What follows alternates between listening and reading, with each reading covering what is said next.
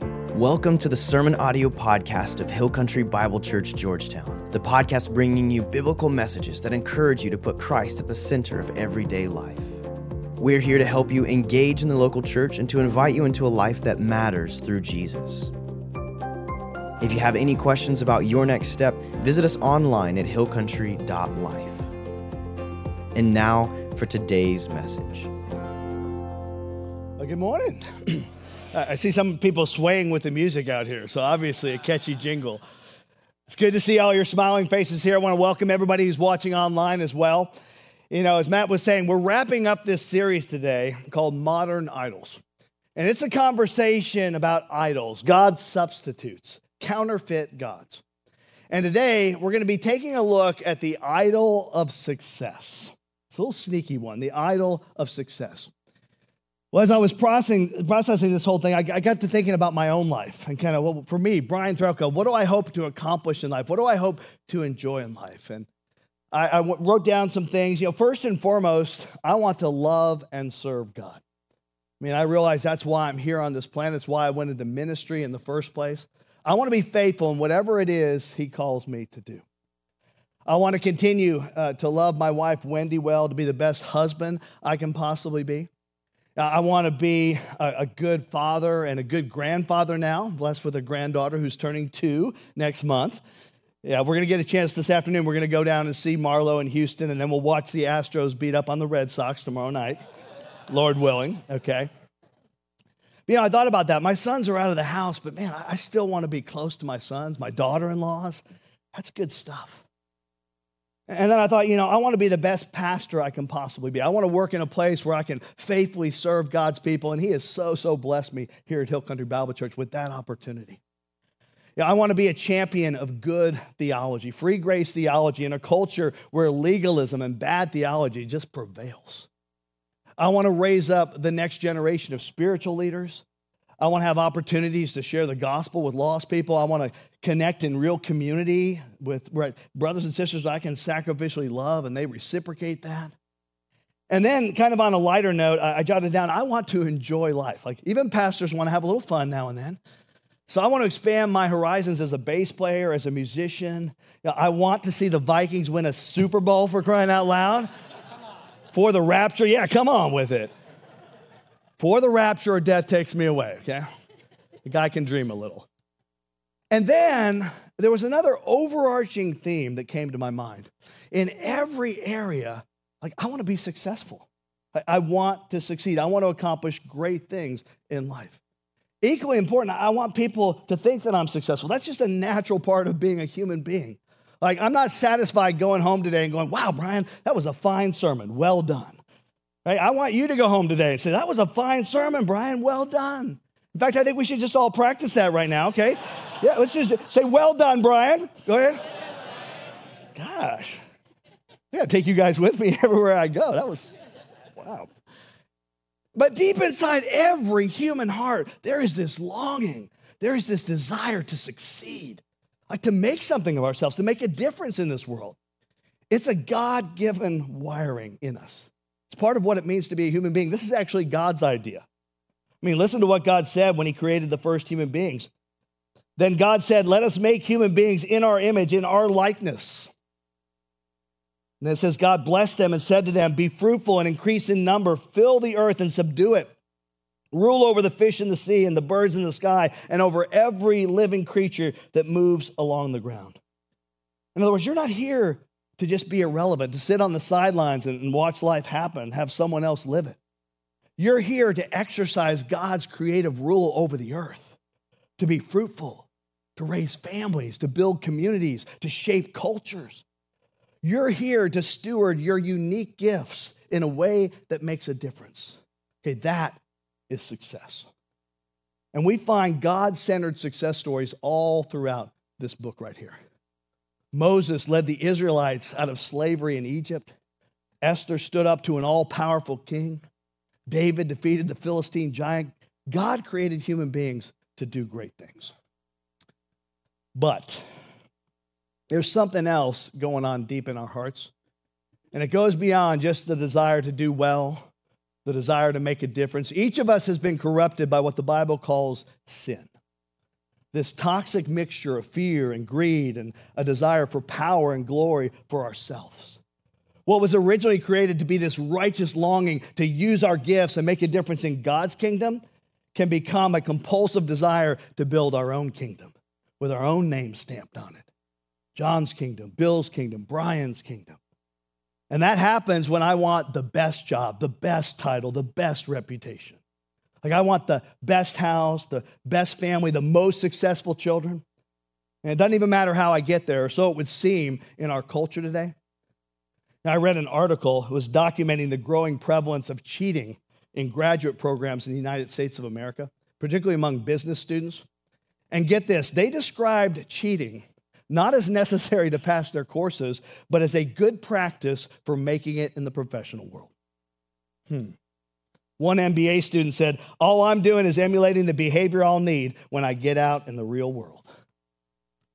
You know, there's an old saying in the world of sports it's not whether you win or lose, it's how you play the game, right? Well, in the real world today, it's just the opposite. Yeah, it, it doesn't matter how you play the game, you just got to win. It's whether or not you win.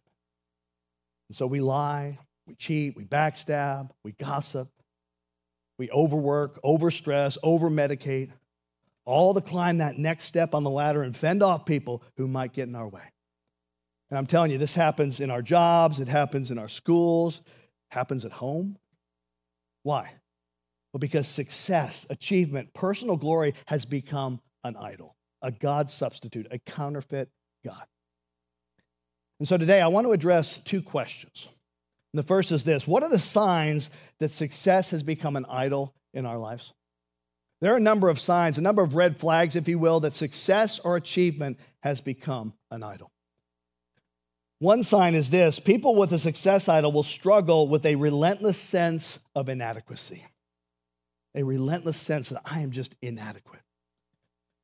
I read a while back a story about a guy who was looking for a job and he kept getting turned down by one company after another after another to the point that he was totally losing confidence that he would ever find work. And so finally, after his most recent rejection letter, he took matters into his own hands and wrote that company the following note. He said, To whom it may concern, thank you for your recent letter. After careful consideration, I regret to inform you that I am unable to accept your refusal, refusal to offer me employment. This year, I've been particularly fortunate in receiving an unusually large number of rejection letters. And with such a varied and promising field of candidates, it's impossible for me to accept all refusals. Despite your company's outstanding qualifications and previous experience in rejecting applicants, I find your rejection does not meet with my needs at this time. Therefore, I will initiate employment with your firm immediately. He says, I look forward to working with you. Best of luck rejecting future candidates. Yeah, I thought about that. That kind of captures how desperate we can be to just avoid feeling inadequate. Like someone else is always going to be better than me, someone else is always going to be more successful than me. You know, the spiritual dynamic goes something like this. All of us, I think, deep inside, we have this fear that we're a nobody, that somehow, in the great mix of all the people out there, I'm actually a nobody. And yet we have this longing inside, this God given wiring, so to speak, to be somebody. Well, the success idol will tell you that the only way to get from being a nobody to being a somebody, from feeling insignificant to feeling significant, is to gain more, achieve more, accomplish more. But let me ask you this, church family. Where in the Bible does it say that being successful is what makes you significant? Like chapter and verse. I want to know where in here it says that because truth is it doesn't. Doesn't say it, imply it, or assume it. As a matter of fact, on the contrary, Psalm 139 says that we are all fearfully and wonderfully made. Listen to this. For you created my inmost being, you knit me together in my mother's womb. I praise you because I am fearfully and wonderfully made. Your works are wonderful. I know that full well.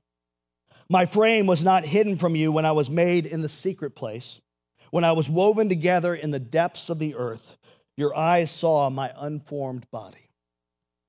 All the days ordained for me were written in your book before one of them came to be.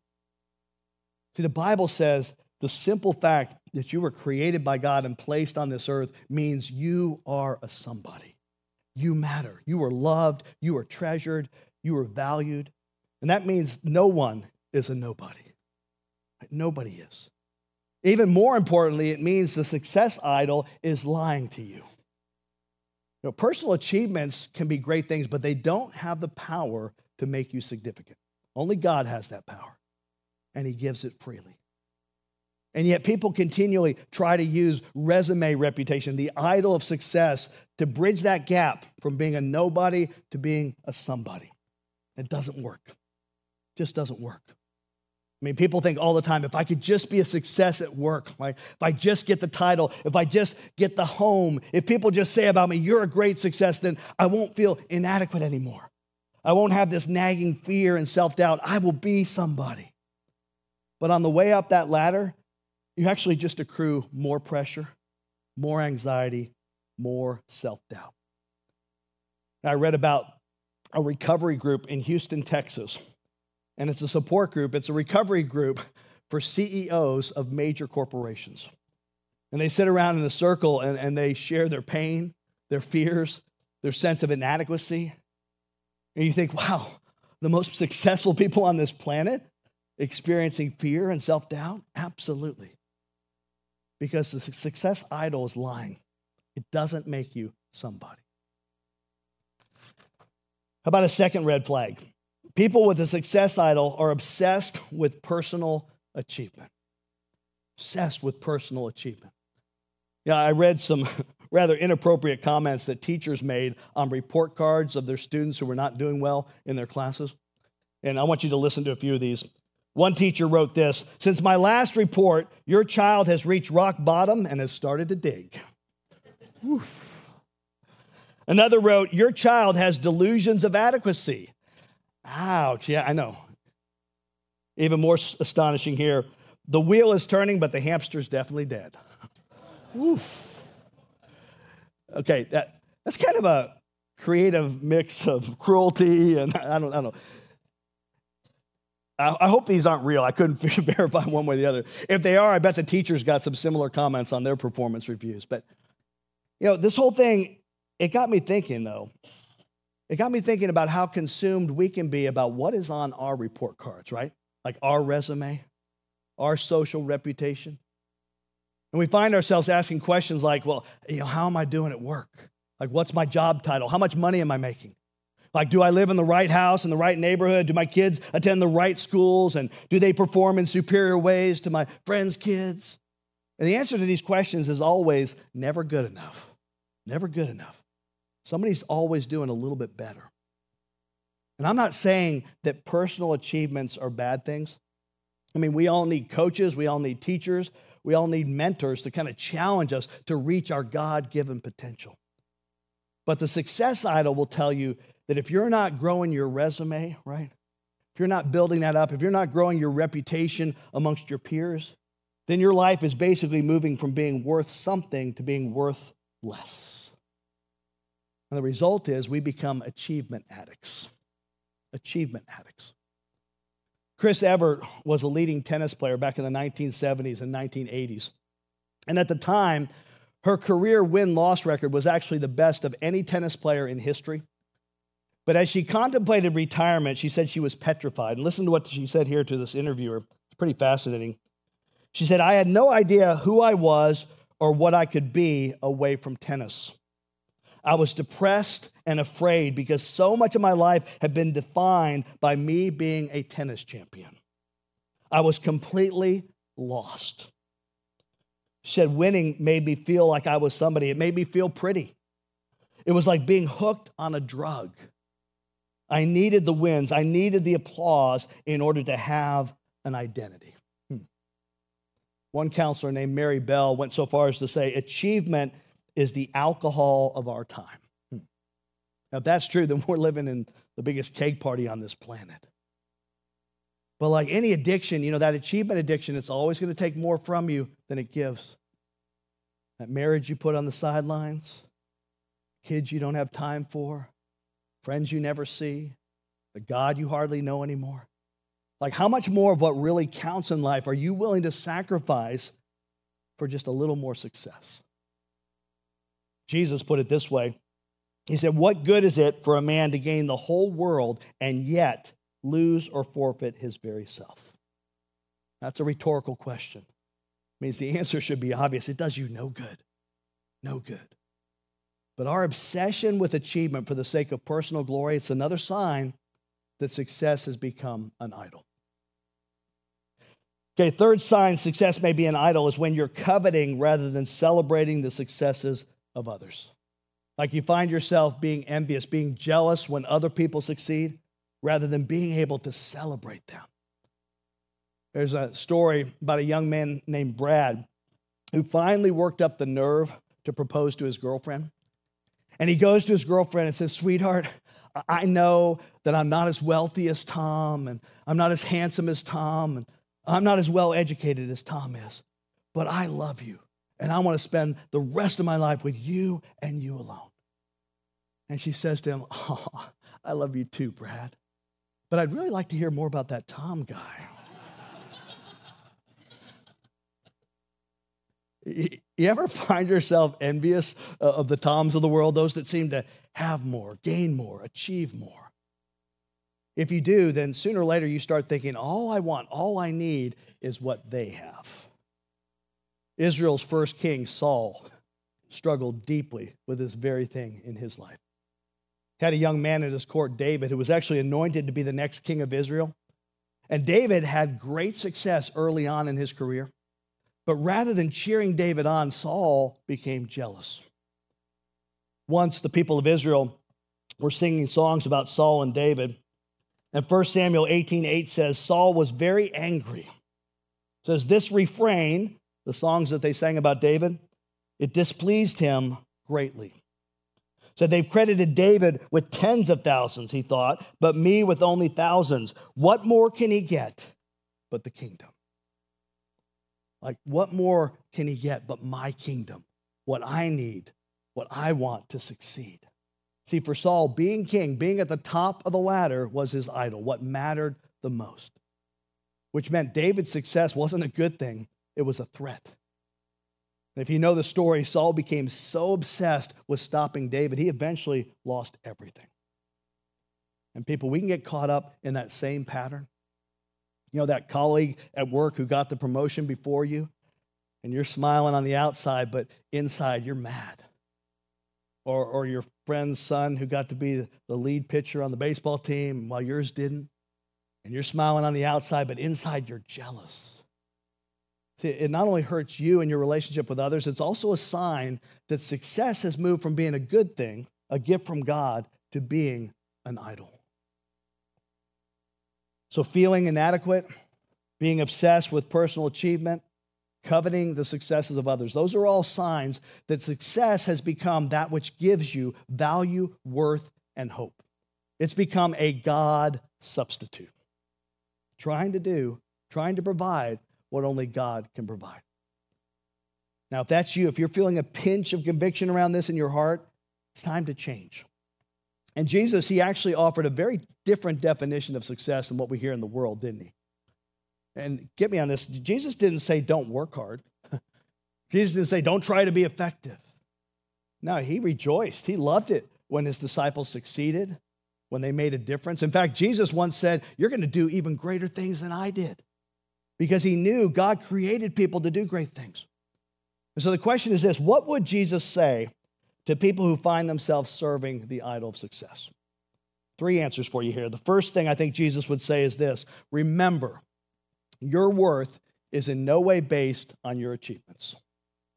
Your worth is in no way based on your achievements. I just want to stop here and let you soak that one in. And maybe exhale, thank you. See, you're not any more or less valuable in God's eyes because of your job title, because of your tax bracket, your social status. And even if you've lost your job, even if you're struggling in your marriage, you're struggling in your family, even if you've blown it, you've made a huge mistake. And right now you're living through the consequences. God's affection for you does not waver. Your value in His eyes does not decline. Like there are no crashes or recessions with the love of God. Luke 12 says this Consider the ravens. They do not sow or reap, they have no storeroom or barn, yet God feeds them. And how much more valuable you are than birds. Who of you, by worrying, can add a single hour to his life? Now, Romans 8 tells us that as God's children, nothing, nothing, nothing you do, nothing you say, nothing someone else says, nothing someone else does, nothing can separate you from the love of your Heavenly Father. Nothing. And yes, it's a blessing to use our gifts, it's a blessing to work hard. But your worth, your worth is in no way based on your achievements. It's found in God and it's secure. All right, the second thing, another thing I think Jesus would say to us is this just be faithful with what you've already been given.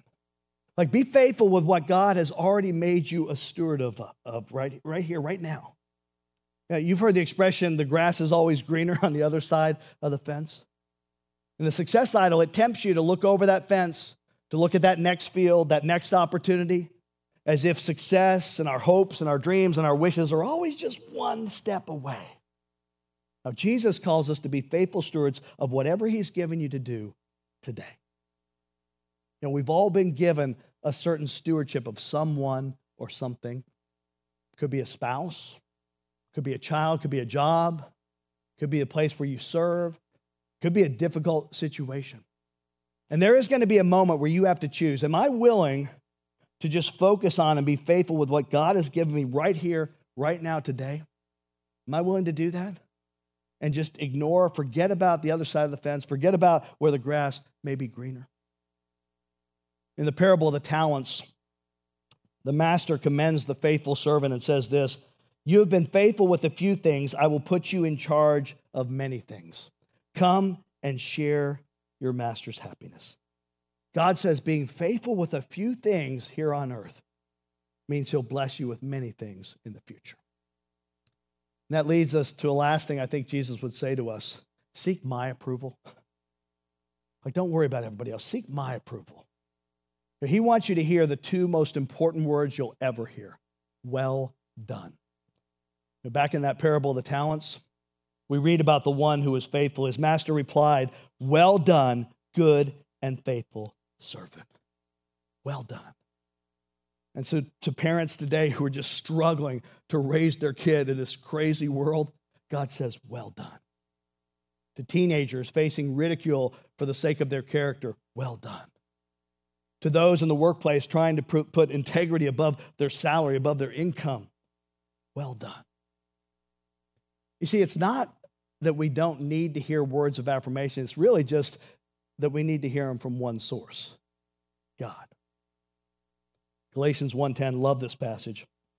It says, "Am I now trying to win the approval of men or of God? If I were still trying to please men, I would not be a servant of Christ." Folks, approval from God. That's what matters the most. That's the true definition of success. Uh, there was a wedding where a father officiated the ceremony for his own son. And he started this wedding. His opening line, I kid you not, he looked at this young couple and said, You two are in way over your heads.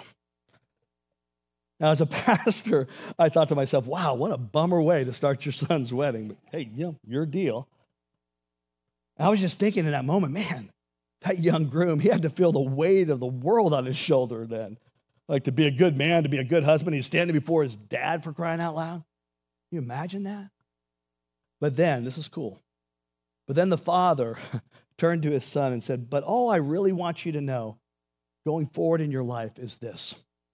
He said, That you are my son, whom I love, and with you I am well pleased. Hmm. People, we are all in way over our heads, all of us. Amen. Amen. Whether you make dinner or billion dollar deals for a living, we're all desperately trying to find our way from being a nobody to being a somebody. But hear me on this if you're a Christian, all your Heavenly Father really wants you to know about your life going forward is this that you are His daughter, you are His son, whom He loves. And your faith, your hope, your love, that's what makes your Father in heaven proud. Do you know that? Do you know that? It means you can let it go. The idol of success, approval, you know, pursuit of glory for yourself, you can just let that go. And you can receive God's love for you just as you are and seek to be faithful in whatever He brings to you right here, right now, just today. And then you can be confident that He will use your life to make the world a little more like He wants it to be if you'll do life with Him. If you'll do life with Him. In closing, let me read a quote from Tim Keller's book, Counterfeit Gods. Keller says this All during his ministry, the disciples continually asked Jesus, When are you going to take power? When are you going to stop fraternizing with simple people?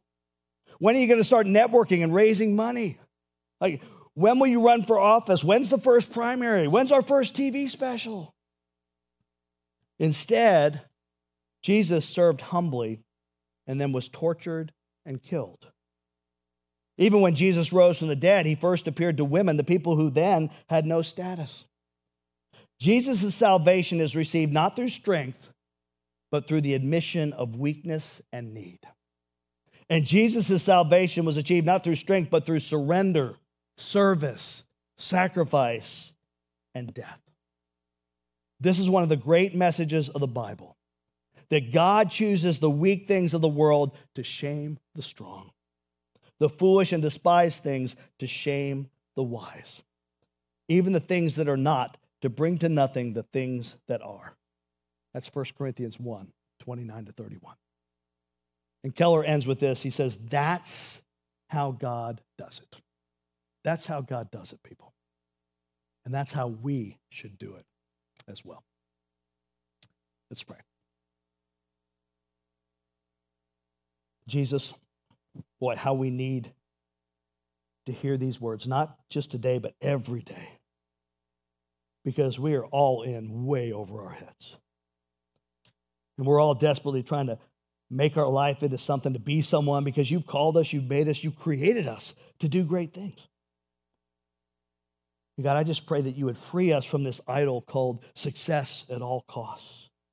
That you would open our hearts to the ways that you're using us even now to change the world in little ways, just in little ways. And help us to hear those words that we need to hear from you that we are somebody because we're your daughters and your sons whom you love. And because of who you are, because of what you are doing in us, somehow, in some miraculous way, we make you proud.